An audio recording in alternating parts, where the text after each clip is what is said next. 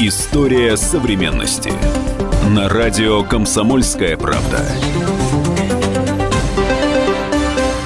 Здравствуйте, люди! На линии Эдвард Чесноков. Сегодня мы поговорим о вещи, о которых говорят все. Это пресловутая мягкая сила, то есть технология влияния на политические режимы в разных странах, которую используют наши западные партнеры и последнее время начала использовать Россия. И о том, насколько эффективна наша мягкая сила, действительно ли можно, используя медиатехнологии, общественный сектор, дестабилизировать ситуацию в одной отдельной отдельно взятой стране, вплоть до какой-нибудь цветной революции. Вот об этом мы поговорим с нашими уважаемыми гостями. Итак, встречайте Арама Витисян, магистрант МГИМО, который э, много изучал эту проблему, написал э, работу о мягкой силе, собственно, поэтому он здесь и поможет нам Евгений Супер, политический обозреватель. Друзья, давайте для начала договоримся о терминах. Мягкая сила – это что, Арам?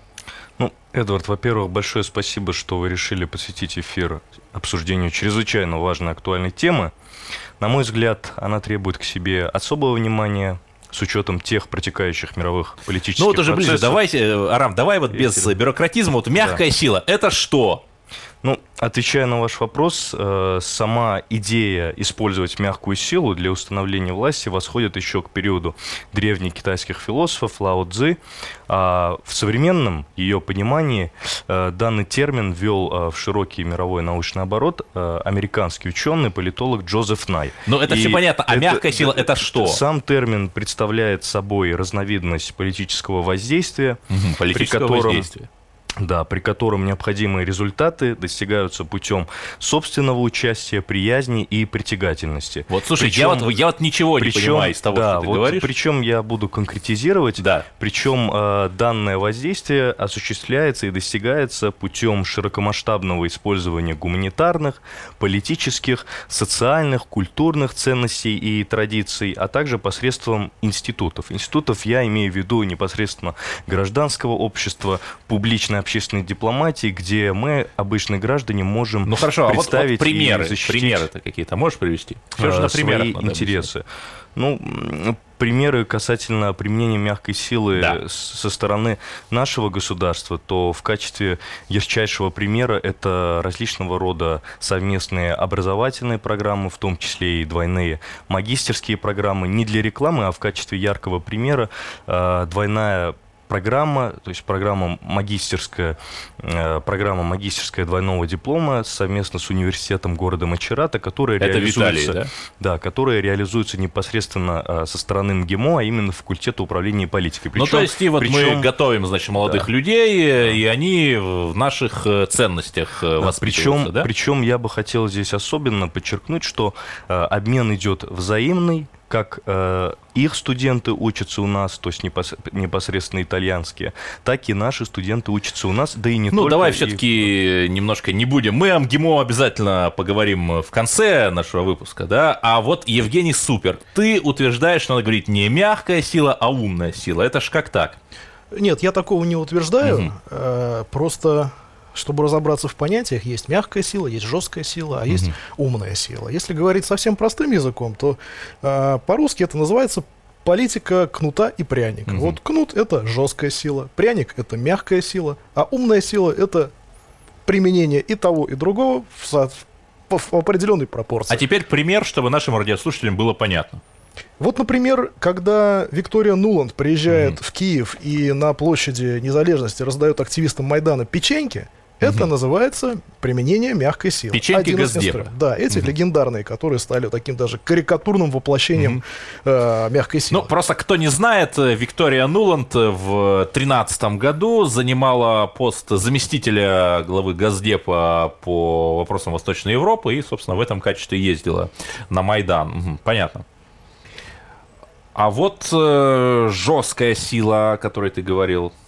Жесткая сила это, как правило, военная сила или какие-то полицейские угу. операции. Тут, тут, в общем-то... Э, я здесь должен э, абсолютно согласиться с моим коллегой Евгением относительно э, трактовки понимания данного понятия в качестве умной силы, поскольку здесь должен присутствовать некий баланс и жесткой силы и одновременно мягкой силы, поскольку жесткая сила конкретизирует, что есть определен, определенный элемент сдерживания. Ну вот взяли бала- вот там и ввели войска и, там куда-нибудь да, э, в Либерию. Чтобы наши, так сказать, партнеры знали, что в любом случае мы тоже, безусловно, являемся ядерной державой. И с другой стороны, мягкая сила конкретизирует и дает понятие, что вопросы непосредственно глобального характера необходимо решать исключительно мирными средствами. Ну вот я все-таки абсолютно ничего не понимаю из того, что вы говорите. Вот только печеньки Газдепа мне запомнились. Почему? Потому что это яркий пример. Вот давайте раскроем раскроем этот термин «мягкая сила» на конкретных примерах. Вот я знаю один такой пример. В конце 18 и, собственно, в начале 19 э, века французский язык был такой мягкая сила, если вы почитаете произведения наших классиков, э, «Недоросль», например, или «Горе от ума», то там очень много же внимания уделяется тому, что э, автор высмеивает, э, да, э, Фанвизин, да, и Грибоедов высмеяли вот это вот франкофильство. Вот я на верном пути, да, а вот еще какие-нибудь такие примеры яркие. Я абсолютно с вами солидарен. Более того, я бы сказал, что именно в этот период французский язык и вообще французская культура, их ценности в этот период достигли наивысшей популярности. И в, ну, в качестве такого примера э, французы устраивали курсы изучения французского языка, страноведения, обучали переводу. Это вот тогда, в 18 и... веке непосредственно, Неплохо, да, так... Э, непосредственно в этом э, периоде времени. Э, и тем самым представители Франции активно пропагандировали свой язык, культурные традиции. Более того, в этом контексте я хочу подчеркнуть, что французский язык, как мы помним, был э, также и официальным языком дипломатии. Сегодня это, конечно, английский язык по объективным причинам, но тем не менее французский, через французский язык э, велись э, и переговоры среди дипломатов, непосредственно людей политического круга, и в том числе э, шла мощное, шло мощное, так сказать, восприятие среди нас граждан других государств, французской культуры, общеевропейской культуры, да и общей Но я напомню, что мы говорим об исторических примерах успешного или неуспешного использования мягкой силы. Вот и, Евгений кстати, супер. Да. да. Евгений? Да, небольшая ремарка. Угу. Вот по личному моему мнению, мягкая сила именно как политический инструмент, он все же э, стал развиваться в 20 веке с развитием массовых э, коммуникационных технологий. Угу. Прежде мягкая сила наверное, была не инструментом, а каким-то побочным явлением жесткой силы.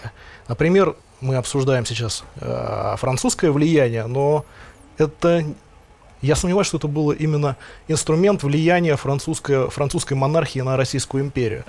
Э, пожалуй, это был такой общий исторический процесс, ведь он был направлен не только на Российскую империю. Это был э, момент, когда э, Франция была на пике. На пике, да, культурного влияния. Да. Все, все это обернулось тем, что обернулось, но мне кажется, все-таки это было не э, не элемент мягкой силы в том понимании, в котором мы сейчас. Mm. Ну хорошо, а вот в 20 веке, да, когда советские подростки, несмотря на то, что мы первыми э, вышли в космос, мечтали там о джинсах и жвачке, таких символах американской культуры. Вот это мягкая сила? Вот это, мне кажется, да. Mm-hmm. Вот это да.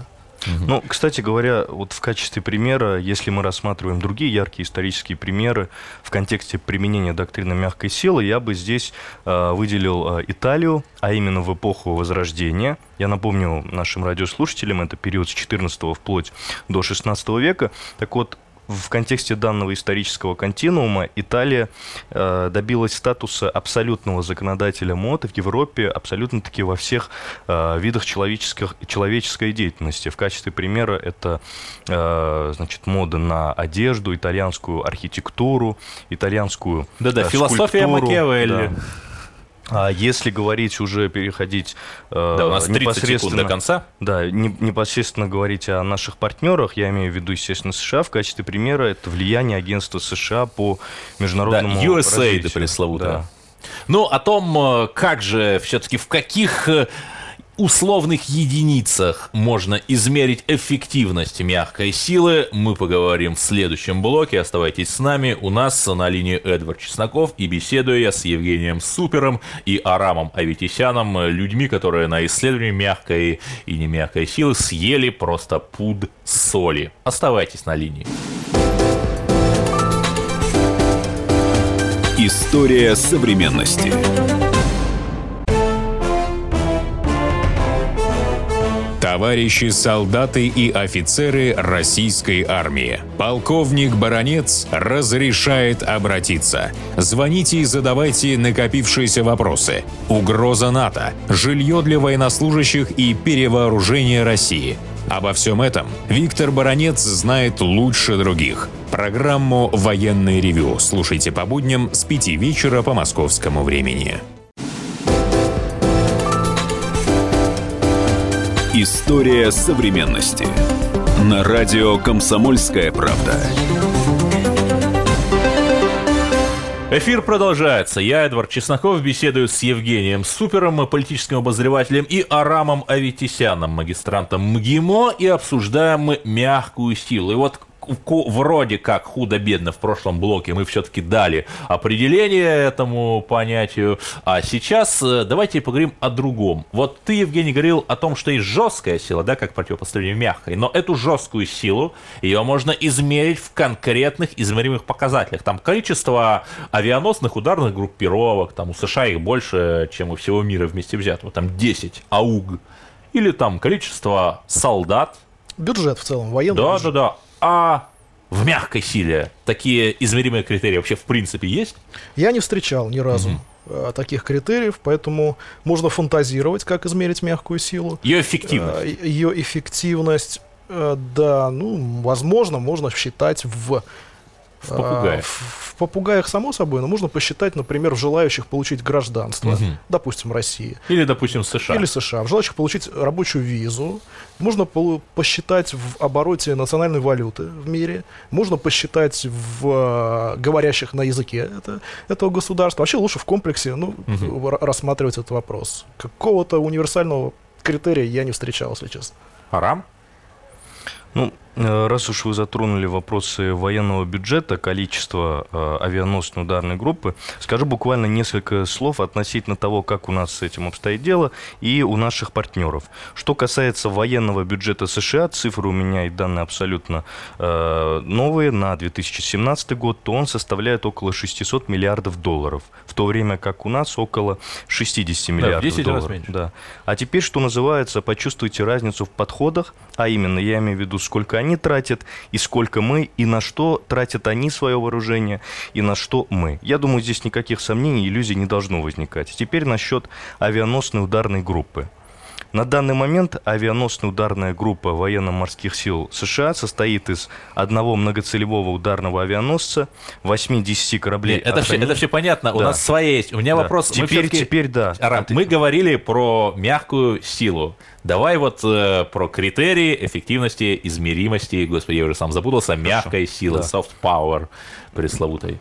Э, Значит, э, ученые, естественно, дают различные классификации, но более-менее унифицированная классификация – это уровень развития культуры, критерии, да, масштаб продвижения языка, сотрудничество в области образования, науки и техники, уровень общественной дипломатии и масштаб содействия международному развитию. Что касается культуры и продвижения языка, сотрудничества в области науки и техники и образования, я думаю, ни у кого не должно возникать сомнений относительно эффективности использования мягкой силы России по данным критериям. А вот э, Я конкретных на конкретных примеров, примерах.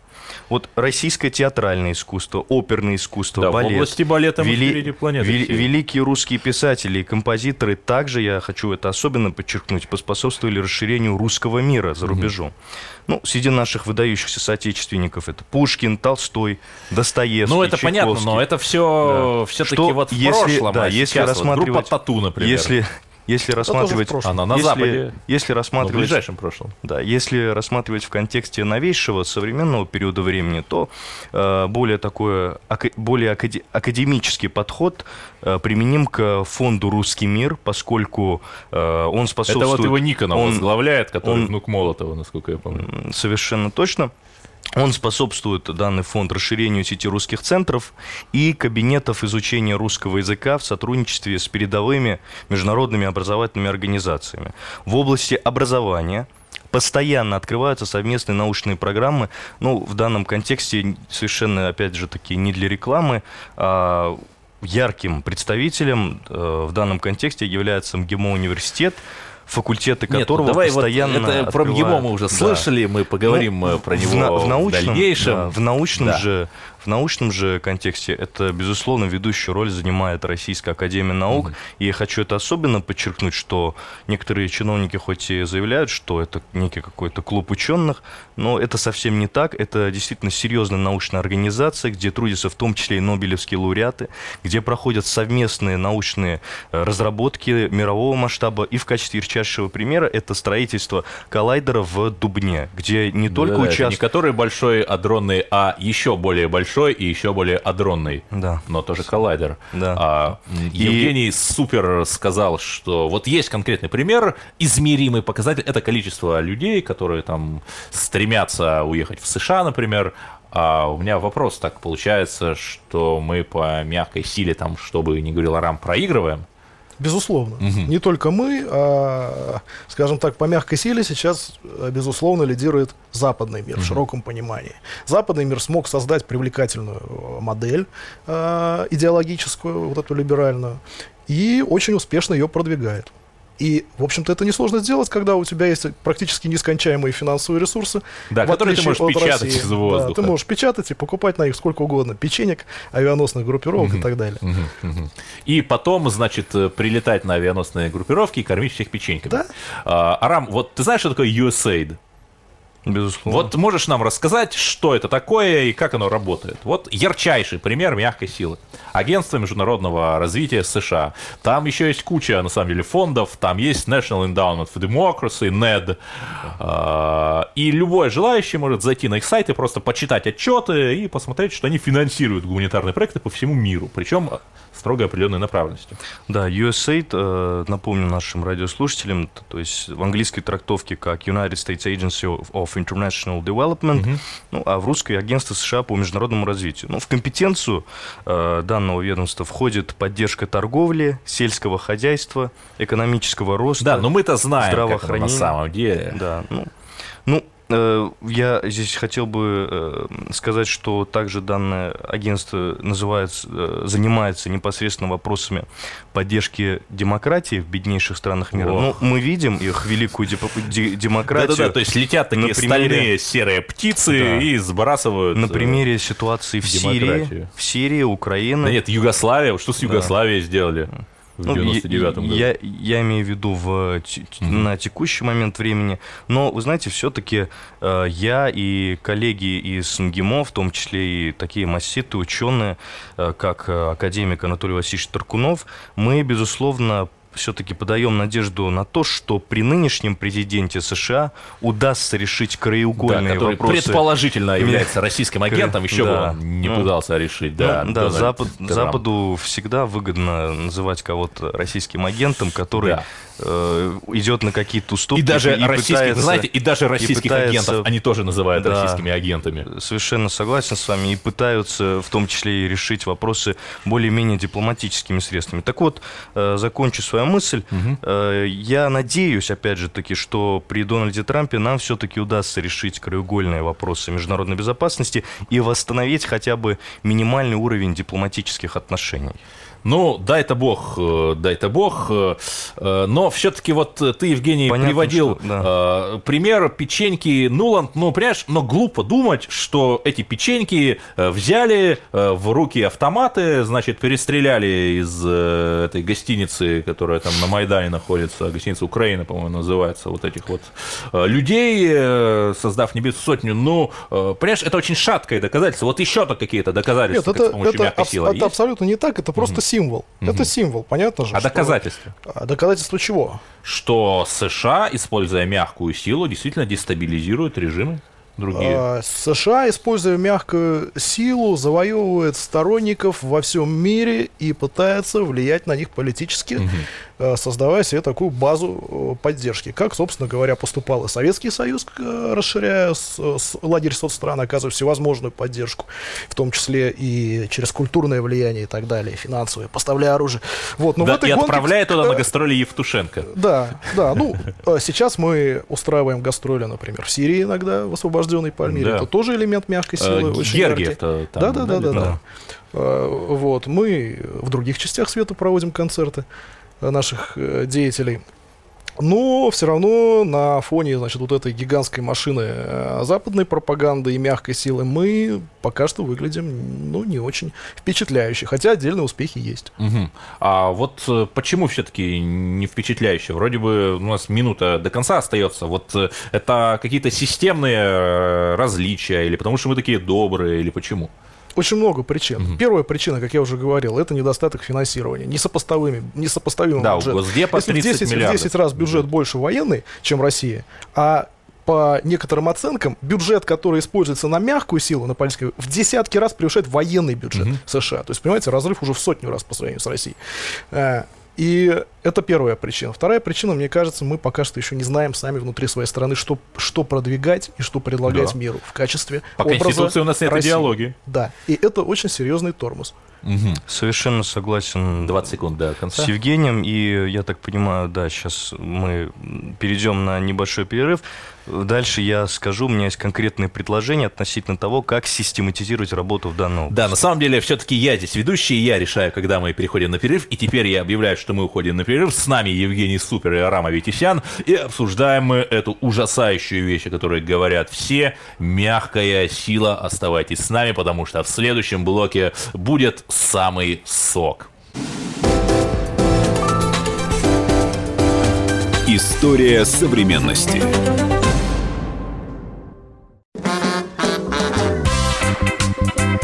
И в России. Мысли нет и денег нет. И за рубежом.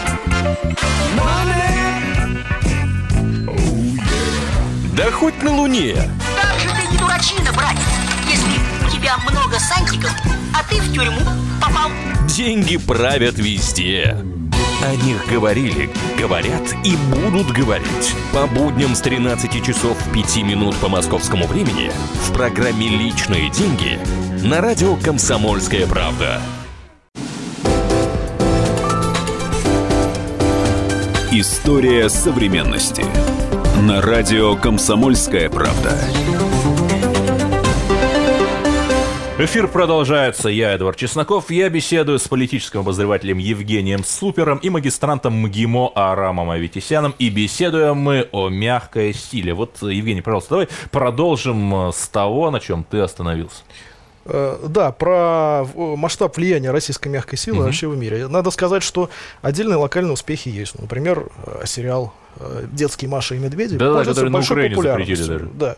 А, это мягкая сила, абсолютно. Культурная мягкая сила. Э, наши информационные агентства, такие как Russia Today и Спутник, Спутник. это тоже инструменты мягкой силы. Но в то же время, мне кажется, что нет какой-то системности и такого общего знаменателя э, в работе России по этому направлению. Вот, например, я угу. хочу задать и вам вопрос, и уважаемому собеседнику. Знаете ли вы, что в октябре этого года в Сочи будет проходить очень серьезное мероприятие международное. Слышали? Фестиваль молодежи. Вот, вот. Это первый человек, вы, который мне сказал без ошибки. А потому что в 57 году, 60 лет назад, был такой же фестиваль да, молодежи, да. и к его 60-летию вот решили повторить. Да. Как это говорится, мы русские можем повторить. Вот скажите, Эдвард, это э, инструмент мягкой силы, когда Нет, десятки тысяч да. молодых людей со всего света приедут в Россию. В Сочи причем, в посмотрят Сочи. на да, вот, Да, это же это очень, очень серьезный инструмент да. мягкой силы. Но когда я смотрю, как он освещается, в том числе на Западе, мне становится грустно и обидно, угу. потому что он практически никак не освещается. Угу. Хорошо, а вот что делать, Арам?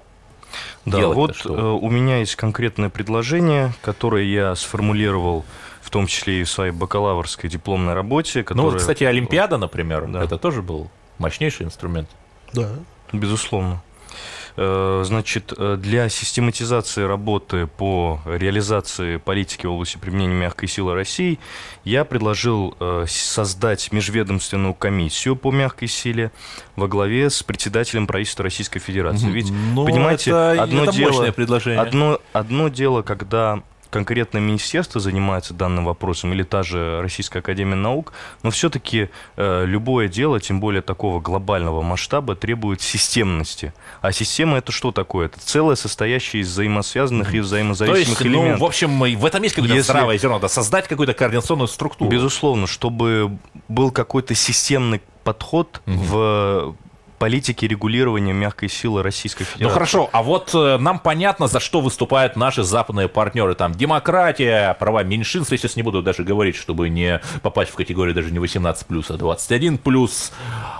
А мы за что будем выступать? Это, это корень вообще всех, Вот. всех наших... Вот давайте мы сейчас нашего подумаем, а, а за что мы-то выступаем? Ну, они понятно, а мы за что? То есть какую альтернативу мы предлагаем? Вот что может вот, быть? Вот мне кажется, мы пока что предлагаем ничто. Мы движемся в парадигме а, мягкой силы западной цивилизации. То есть мы можем предложить некий Болливуд, некоторую версию а, западных ценностей, переначенных слегка на наш взгляд. А, но мы продолжаем работу и продолжаем думать. Так, а может быть, мы можем предложить ни много ни мало некий справедливый миропорядок? Где каждая страна могла А бы что, найти... вы думаете, что западный мир считает, что он не предлагает вам справедливый миропорядок? Но они нигде об этом не говорят. Абсолютно нигде. А, Особенно если там посмотреть речи времен там Обамы и Клинтон.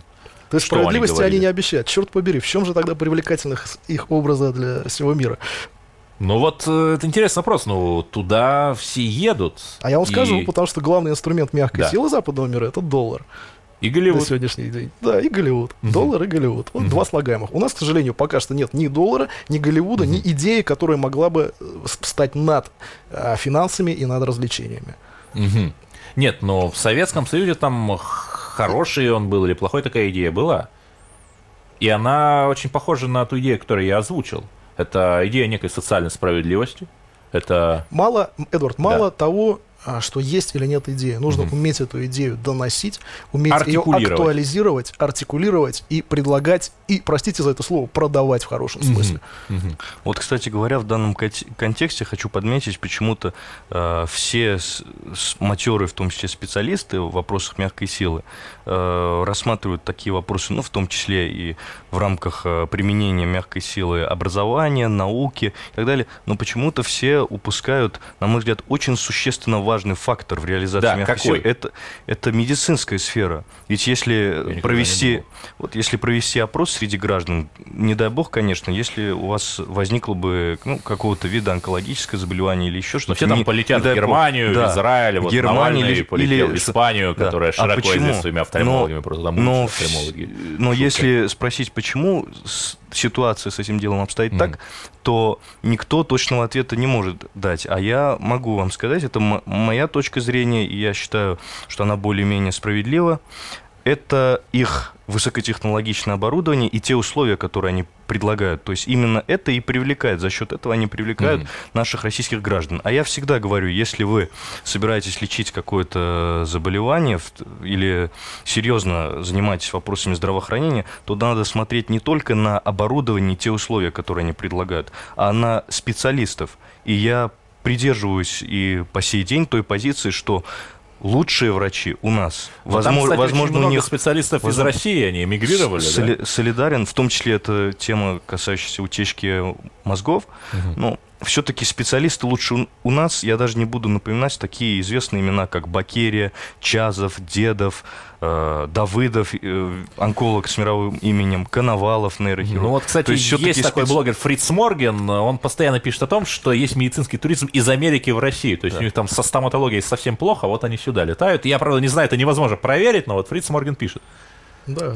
Даже внутри России есть. И такой более того, вот э, вы, может быть, слышали, в Дальневосточном федеральном университете открыли а, медицинский центр на острове Русский. И он э, новый, и он, более того, он ориентирован же на людей там из э, Южной Кореи, из Японии, там те же услуги, они дешевле. То есть вот тут Арам, кстати, очень хорошую идею подал. Вот я даже То есть, не думал про то, есть, медицину. то есть надо понимать, что да, возможно, у них, я не спорю, не хочу никого вводить в заблуждение, действительно у них э, э, очень качественные медицинские услуги, очень э, на высоком уровне э, лечатся ра- различного рода заболевания, в том числе и онкологические, связанные с, с эндокрин- с эндокринологией и так далее, но врачи, я по-прежнему хочу это особо подчеркнуть, лучшие у нас. Другое дело, кому кто как обращается. Здесь, опять же, нужно проводить просветительские э, беседы, Вопрос лекции, чтобы, сервиса. чтобы Ну, лю- лю- понятно, люди да. А знали, вот давайте, вот люди знали, вроде как обращаться. проартикулировали, проговорили технологии, а все-таки вот Евгений Супер очень важную вещь сказал, а как доносить вот эту нашу точку зрения и как э,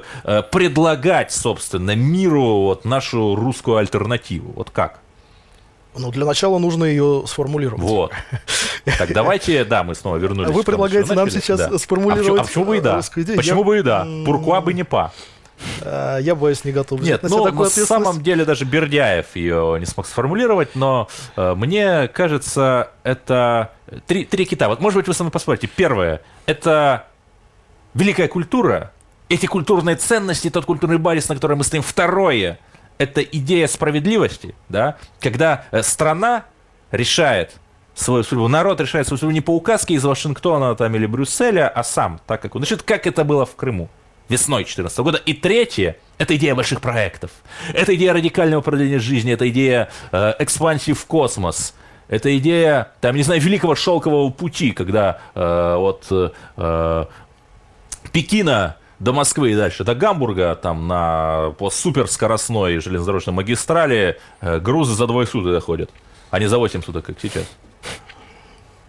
Ну, понятно, о чем я говорю. Да, я, я понимаю, но mm-hmm. это очень дискуссионный вопрос. Конечно. И э, то, что мы не можем выработать за два с лихом десятилетия да, нов, существования новой России, вот эту нашу идею и какое-то какое понимание места себя в мире, э, это, в общем-то, говорит о том, что нам, наверное, надо сначала разобраться с прошлым mm-hmm. по-хорошему, а потом уже конструировать Особенно на его основе... в год столетия Октябрьской да, революции. будущее. А мы же постоянно э, не можем понять, вот не найти какие-то точки соприкосновения. У нас общество в этом смысле очень сильно разобщено. И я бы угу. предложил такой вариант. Пока да. мы тут все думаем, и не только мы, а разные умные люди, относительно концепции русского мира, концепции русского мира и про его продвижение, я бы э, занялся описанием существующего. И вот здесь вот я как человек, который непосредственно этим занимается, я скажу, что не то, что за границей, даже внутри России, у нас абсолютное большинство сограждан не знает, чем сейчас живет Россия, в каком состоянии она находится. А чем она движется. живет, кстати?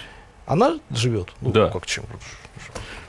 Ну, ответь на тот э, риторический вопрос, который ты сам же Ты мне предлагаешь вступить в дискуссию очень... С самим собой. Очень длительно. Нет, самим, сам, самим собой я дискутирую постоянно. Это mm-hmm. очень э, занимательный процесс. Я э, хочу сказать, что мы не знаем о своей географии, мы не знаем своей промышленности, мы не знаем тенденций. Э, мы живем мифами, большинство из которых э, остались нам с 90-х годов, и мы думаем, да, что типа, это... что в России ничего не развивается. Типа, что не развивается, да, что, что наука стагнирует, что мы отстаем от мира, это элемент именно их западной угу. э, мягкой силы. Хорошо, а вот, ну, а вот на самом деле нет, ну вот у нас э, остается две с половиной минуты, ну, приведи какие-нибудь примеры, что развивается промышленность. Мы же сидим вот в нашей теплой студии, ничего не знаем. Здорово, за две с половиной минуты э, Нет, привести... ну, ну давай вот, нон-стоп, марафон, марафон. Вот, кстати, вот опять, да, же, за, за, опять же затрагивая э, медицинскую сферу, э, я думаю, ну, большая часть наших радиослушателей знает о таком э, роботе-хирурге Da Vinci S, который ш, в, приобрел свою всемирную известность как первый в мире э, роботизированный хирург, который применяется э, в различных э, областях медицины, в том числе и лечении заболеваний сердца, это брюш, брюшной полости. Нет, это, это не российского, а. американского производства, но хочу подчеркнуть, что совсем недавно появился аналог этого зарубежного робота-хирурга, который в определенных параметрах и превосходит. То есть это более усовершенствованная модель чисто нашего отечественного производства. И это такое, ну, я бы сказал, э, открытие, э, внедрение в широкую медицинскую практику э, продукции мирового масштаба. Эдвард, на самом деле, если взять даже просто медицину, у нас есть о чем рассказывать, угу. но это очень глубокая тема. Мы, например, недавно представили биоразлагаемый протез для лечения глаукомы. Мы делаем медицинских роботов-тренажеров, которые у нас в Японии покупают. Мы делаем То есть протезы. не мы в Японии, а у мы, нас в Японии. Да, и причем очень вот успешно. Да. Мы строим свои центры центры медицинские в Японии с этими роботами, где учатся японские хирурги. Да, но, но, но об этом никто не знает. То есть, а, вот конечно, я впервые от тебя конечно. об этом вот, слышал. Вот, как почему и, вот почему и я ранее сказал сегодня уже об этом, что необходимо проводить в данной сфере, да и не только вообще широко в образовательной сфере, такую просветительскую работу. Полностью Потому согласен. что есть, есть огромное количество у нас достижений, открытий, просто не хватает элемента, что ли, конкретики и просветительской образовательной работы в данном контексте. Это радио «Комсомольская правда». С вами Эдвард Чесноков. Я с Арамом Аветисяном и Евгением Супером говорю о мягкой силе, о том, как же России занять свое достойное место в мире в 21 веке, что Россия может предложить миру и, самое главное, как нам, легко ли нам отстаивать идею альтернативную тому, что навязывал миру последней четверть века глобальный Запад. Оставайтесь с нами, потому что в следующем заключительном блоке будет самое интересное. История современности. История современности. На радио «Комсомольская правда». Спокойно, спокойно. Народного адвоката Леонида Альшанского хватит на всех. Я, Эдвард Юридические консультации в прямом эфире. Слушайте и звоните по субботам с 16 часов по московскому времени. что связано с ней. Легко ли России отстаивать свою альтернативную точку зрения на мировые процессы? Легко ли нам занять свое место на глобальном рынке 21 века? Вот об этом мы сейчас говорим. И, друзья, вот мы ходили вокруг да около, там давали какие-то предложения. Вот давайте сделаем что-нибудь такое, если бы директором был я. Вот что можно сделать сейчас там на уровне Евразес, там СНГ, БРИКС и так далее? Вот как полагаешь, Евгений? Что сделать для чего, простите? Чтобы работать мягкой силой так же эффективно, как работают наши западные партнеры. Ну, мы, в общем-то, об этом уже говорили, mm-hmm. да, нужно сформулировать некое ядро, некий центр, mm-hmm. некую идеологию, парадигму. Ну, без этого двигаться дальше можно, но это будет очень низкоэффективное движение. Либо признать, что мы движемся в парадигме западного мира mm-hmm. и как-то пытаться приспособиться, сделать лучше, чем у них. Но обычно не получается. Mm-hmm. Да, Арам? Ну, я тоже считаю, что необходимо э, в, в, в данном контексте в рамках интеграционного объединения неким образом консолидировать. Евразес. Усь, да, да и не только Евразес, и БРИКС в том числе, то есть такие интеграционные объединения, которые больше носят э, экономический характер, но тем не менее в контексте мягкой силы и э, современном ее понимании необходимо было бы и желательно консолидировать усилия. Ну, и создать что-то наподобие, как я уже говорил ранее, межведомственной комиссии, чтобы действительно серьезным образом этим заниматься. Ведь, понимаете, сегодня мягкая сила больше носит такой общественно-политический дискуссионный характер. Серьезнейшим образом пока наша страна этим не занималась. Есть какие-то попытки, как мы сегодня говорили, это фонд «Русский мир» или же Россотрудничество совместно с МИДом разработало вот именно проект, э, называется он «Концепция в сфере межгуманитарного вот сотрудничества». Вот еще тотальный диктант, Но, который да, во многих странах писали. Да, то есть такие... Проект да, то есть такие проблески, уже какие-то базисные основы в это дело закладываются, но пока что с такого серьезного системного подхода я лично не наблюдаю. Ну вот у меня, кстати, была идея, э, почему бы нам не создать, например, свой альтернативный суд по правам человека при ШОС, потому что есть там ЕСПЧ, который, мягко говоря, не объективен, да, Европейский суд по правам человека. Почему бы нам не создать, э, например, свой суд по правам человека при ШОС, да, или при БРИКС? Или почему бы нам, например, не сплотиться против общей угрозы? Есть там угроза хакеров, уже они всех атакуют. Всех подряд атакуют. Может быть, даже нас с вами сейчас атакуют. И почему нам не создать некую координационную структуру по борьбе с киберугрозами? Опять же, ну, вряд ли там наши западные партнеры э, согласятся э, вписываться в такую координационную структуру. Ну, например, создать некую там международную, как, некий международный Интерпол, да, по борьбе с киберугрозами там по линии Евразес или там по линии БРИКС, или даже по линии G20, там без учета э, западных э, партнеров, там, которые все равно себе на уме, а? Как полагаете? Да, ну почему бы и нет? Можно много создать э, структур, э, но опять же, мне кажется, что на высшем уровне пока нет такого решения, что мы рвем западным ну, потому миром и делаем свой лунопарк. экономические с... проблемы внутри страны еще не решены. Да, кстати. да, да наверное, все это нужно делать. Ну. Угу. Но смотри, давайте вот немножко о другом поговорим. Вот э, ключевая э, сила большинства цветных революций – это молодежь. Потому что если вы посмотрите на кадры, что с первого, что со второго Майдана, то там в основном молодые лица, и даже вот люди уже в возрасте за 30 уже выглядят стариками, да, и если вы опять-таки не в курсе, то тот же Госдеп, тот же НЕД проводят школы для гражданских активистов зарубежные. Самый, например, известный пример это Yale World Fellows. Да. Это программа Ельского университета, которую господин Навальный в 2010 году окончил. Mm-hmm. И в итоге, в общем, как-то так э, вдруг получилось, что вот он возвращается в Россию и становится там чуть ли не главным лидером позиции. Вот как с молодежью-то работать? Внутри страны и за ее пределами, а? Ну, я, опять же таки, если отвечать на вот этот конкретный вопрос, буду придерживаться того же мнения. Я считаю, по-прежнему необходимо э, с такого рода э, людьми, с такими взглядами, даже не, не рассматривая, к каким слоям населения они относятся, это пожилые или молодые люди, необходимо проводить с ними на постоянной основе, хочу это подчеркнуть, просветительскую, разъяснительную работу. И Второй ключевой момент – это первое. И второе – направлять их энергию на созидательную деятельность во благо Что, своей, субботники устраивать? своей страны. Ну, не только помогать... Почему бы не устраивать субботники? Mm-hmm. Если вы видели эту историю с Чистоменом, да, флешмобом, который mm-hmm. сейчас э, набирает популярность. Как? Чисто что? Да, ну это замечательная история, когда парень из Челябинска а. назвал себя Чистоменом, надел Чистомен. маску. Да, Челябинский и, и стал, мститель. Да, и стал убирать мусор с улиц там, где сильно на мусоре, снимать все это на камеру, выкладывать. Вот у него появилось очень много последователей по всей России, которые тоже выкладывают такие отчеты, собирают мусор. Мне кажется, это очень такое классное Да, и тут же все абсолютно участие государства. Абсолютно, возникло, абсолютно.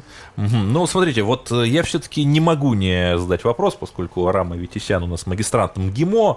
Вот, понимаешь, в чем проблема? Да, вот мы работаем с молодежью, но если там, например, вбить э, в Яндекс Новости строку там студент МГИМО попал в аварию, да, то 70 за последние две недели было сообщений об этом, и складывается впечатление, что там студентам ГИМО это какой-то мажор, который ездит на гелике, нарушает правила движения и всячески э, излишеством нехорошим придается. Вот что делать с этим-то массовым образом?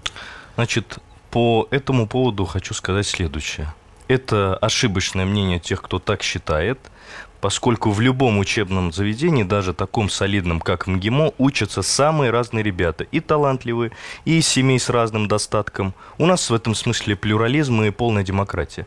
МГИМО, как вы прекрасно понимаете, вуз дипломатический, политический в определенном смысле, хочу подчеркнуть, не политизированный, а именно политический, у всех на виду, и поэтому, как только происходят подобного рода инциденты, все с утра до ночи начинают обливать его грязью. Это могут быть наши недоброжелатели, недоброжелатели, я не могу точно сказать. Может, и наши конкуренты, здесь невозможно дать однозначную картину.